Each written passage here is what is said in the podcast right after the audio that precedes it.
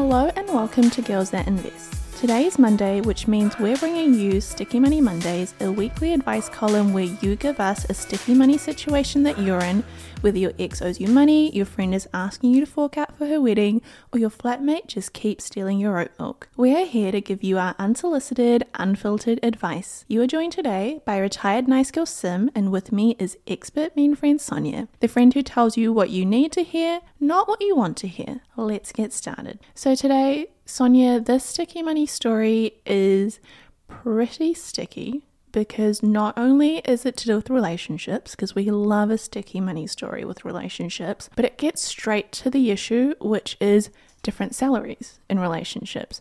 And that in itself is always a little bit hard. So I'm very honored, thankful, grateful that this person trusts us with this kind of information and, and does want want your opinion and let's just get straight into it. So today's sticky money story goes Dear Sim and Sonia, I would love your thoughts, but would also appreciate if you do keep this anonymous. Don't worry, girl, we got you. My husband and I have vastly different salaries. I am on £55,000 and he is on £25,000. We have a joint account where we contribute money for monthly expenditure, so bills and groceries. I contribute about £400 where he contributes about £150, so less than half. He also pays the mortgage which is about £400 for our house out of his own pocket as he bought the house before we met. I also plan to buy soon and will also pay the mortgage myself. It's not really a sticky situation right now, but I am worried that over time it will become one and I want to set boundaries. The issue is that when we go out for a meal or get food, he usually uses the joint account. If I pay, I use my personal account as I think the money would get used up too quickly otherwise. Also, if we've gone on a day trip, I end up paying for most of the cost. It also bugs me that he uses the joint account for some personal things, so small scale things under £20. I'm smart. I save two thirds of my salary and I use the final third for personal expenses, going out, contributing to the house. I'm not being taken advantage of, but sometimes I feel resentful that he dips into our shared account for costs that I would strictly use my personal account for. I also worry that I'm paying a lot of black hole costs, such as bills. I come from a background where my father was abusive towards my mother in all senses financially. He defrauded her and walked away with five kids. She had nothing, and I was the eldest, and I saw the aftermath. I've worked hard done well and protected myself as much as I can, maybe even being overprotective. I guess what I'm trying to ask is should I let these things go? Or am I right to address them and set further boundaries? I find it so hard to unwrap the trauma around finances from what I've experienced in early life. I'm trying to push my husband to go out for a better job for himself, but also because I don't want to feel as if I need to contribute more, you know, to trips or eating out because of the sal- salary disparity that right now we have. Perhaps it's some guilt over earning a lot more, having no liabilities, and far more financial freedom. So I guess my questions are, Sonia, from an outside perspective, is our current breakdown healthy? Should I set more boundaries around not paying for takeout foods or some more costs from the joint account and just keeping it as bills and groceries? And last of all, how do I start to address my fears around being taken advantage of? I know this comes from a place of fear. I don't want to be militant as I appreciate that one day the tables will turn. If we have children, for example, when I'm on maternity leave, I would expect him to pick up all the costs, including personal ones. My husband is a good man. I've just seen the worst in human nature and has left me triggered and traumatized when it comes to anything financial related in relationships. Please help. I feel like you need to take a deep breath after reading that. That was full on. There's so many parts to this. I feel like let's start just with the trauma in general. First of all, no, let's take a step back. I'm really glad that you recognize that you think this is about to be a problem and kind of reach out for some advice because oftentimes people, especially couples, like they'll only raise things when crap hits the fan. This is exactly why we talk about money mindset and unlearning first before we dive into how we want our finances to look in the future. Like you've already recognized that this awful thing has happened in your childhood and what you've witnessed. I think it's important to remember that you and your husband's situation does not need to mirror what has happened in childhood, and it's really hard to do that. It's kind of hard to see where he's going to come from because he probably doesn't have any malicious intent. Um, with the way things are going, especially if like a conversation hasn't been had or if you haven't brought this up before, he because nothing's been said, he probably thinks that everything's okay. So I think off the bat, for me, go further into why you think the way that you do and unpacking the things that have happened in your childhood um, because that fear is so real and it's not easy to get over. Like, once you listen to this, it's not just going to be like, oh yeah, now I'm cured. It's going to take a few months. And honestly, I think it's an ongoing learning process to unlearn that, and a new situation might come up, and that, like, might trigger you as well, but that's where I'm coming from off the bat. I'm such an advocate for therapy. This is a lot deeper than just how you would react to finances as well with the trauma that's happened in your childhood. So it's so crazy. Like, imagine being in that situation growing up, and when you are the eldest, I think it's important to acknowledge that, you know, there's mum and then there's you. You're the next to like weigh that burden on your shoulders.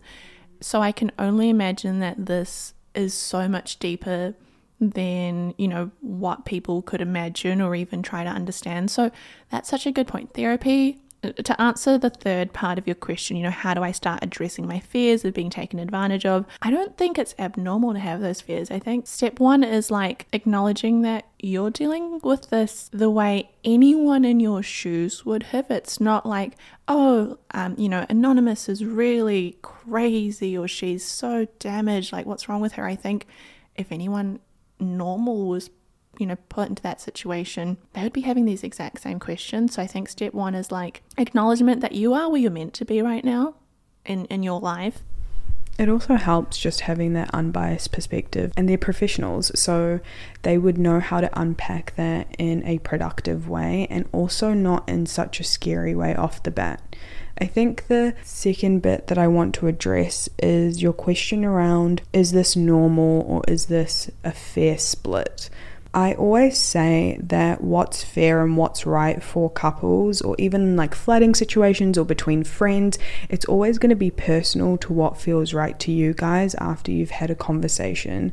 So, the fact that you're already bringing this up, like to seek help and to seek advice and potentially like regroup on what you could do different, that's also that's already a clear sign that it's not fair and it's not like a right split because it doesn't work for you guys or you feel so strongly. Okay, you're going out for dinner with your husband, you're just trying to enjoy your meal, and all you're thinking about is, oh my gosh, he's to pay with like for the joint account. That, that almost spoils the entire like evening or meal. He's like, hey, do you want to get this wine? And it's like 30 euros. You're like, you know what? I might just get water. You want to get a main, but you get an entree instead. That's my opinion on that. This is my personal opinion on what I would do. So, you've got a split between you and your partner. You're asking from an outside perspective is our current breakdown healthy? I don't think it's abnormal for me or for you to voice what makes us uncomfortable with money that we are both contributing because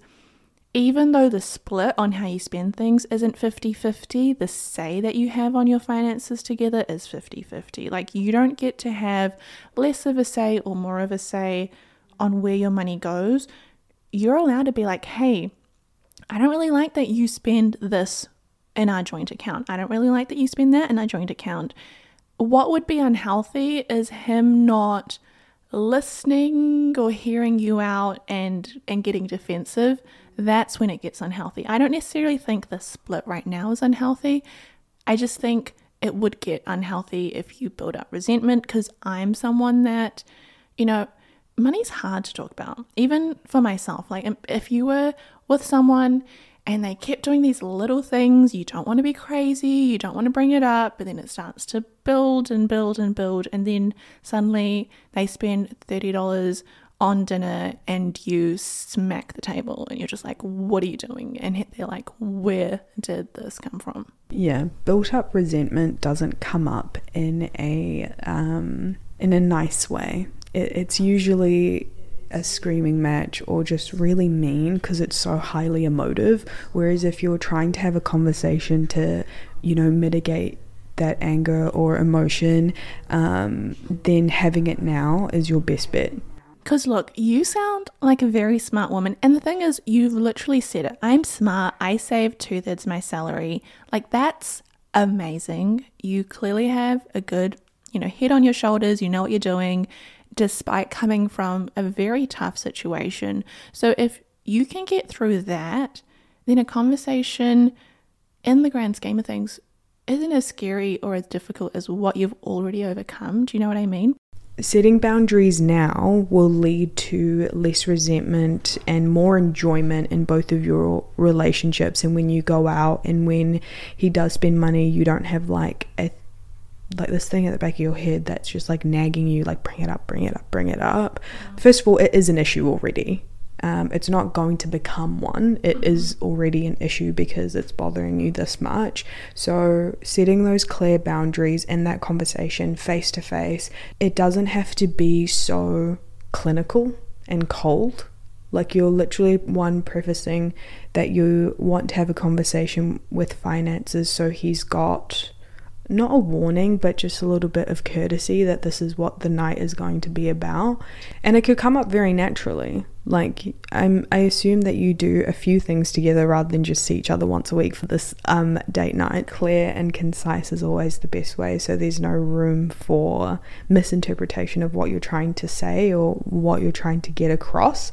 So I definitely think bringing it up now and setting those boundaries is a good idea and I think you know that too by what you've said the thing is, you bring up future situations, like when you have kids, you expect them to do xyz. I always there's this thing in the Barefoot Investor, which is one of my favorite money books, and it's to continuously have these money dates or like date nights and talking about your finances. You don't have a one and done conversation with your partner. You might actually change your mind as you unpack your trauma and work through these fears. You might have a different perspective in a year, two years, three years, four years. So it's always good to keep your finger on the pulse about where you guys sit. And I'm not talking every single date night, but it's like what?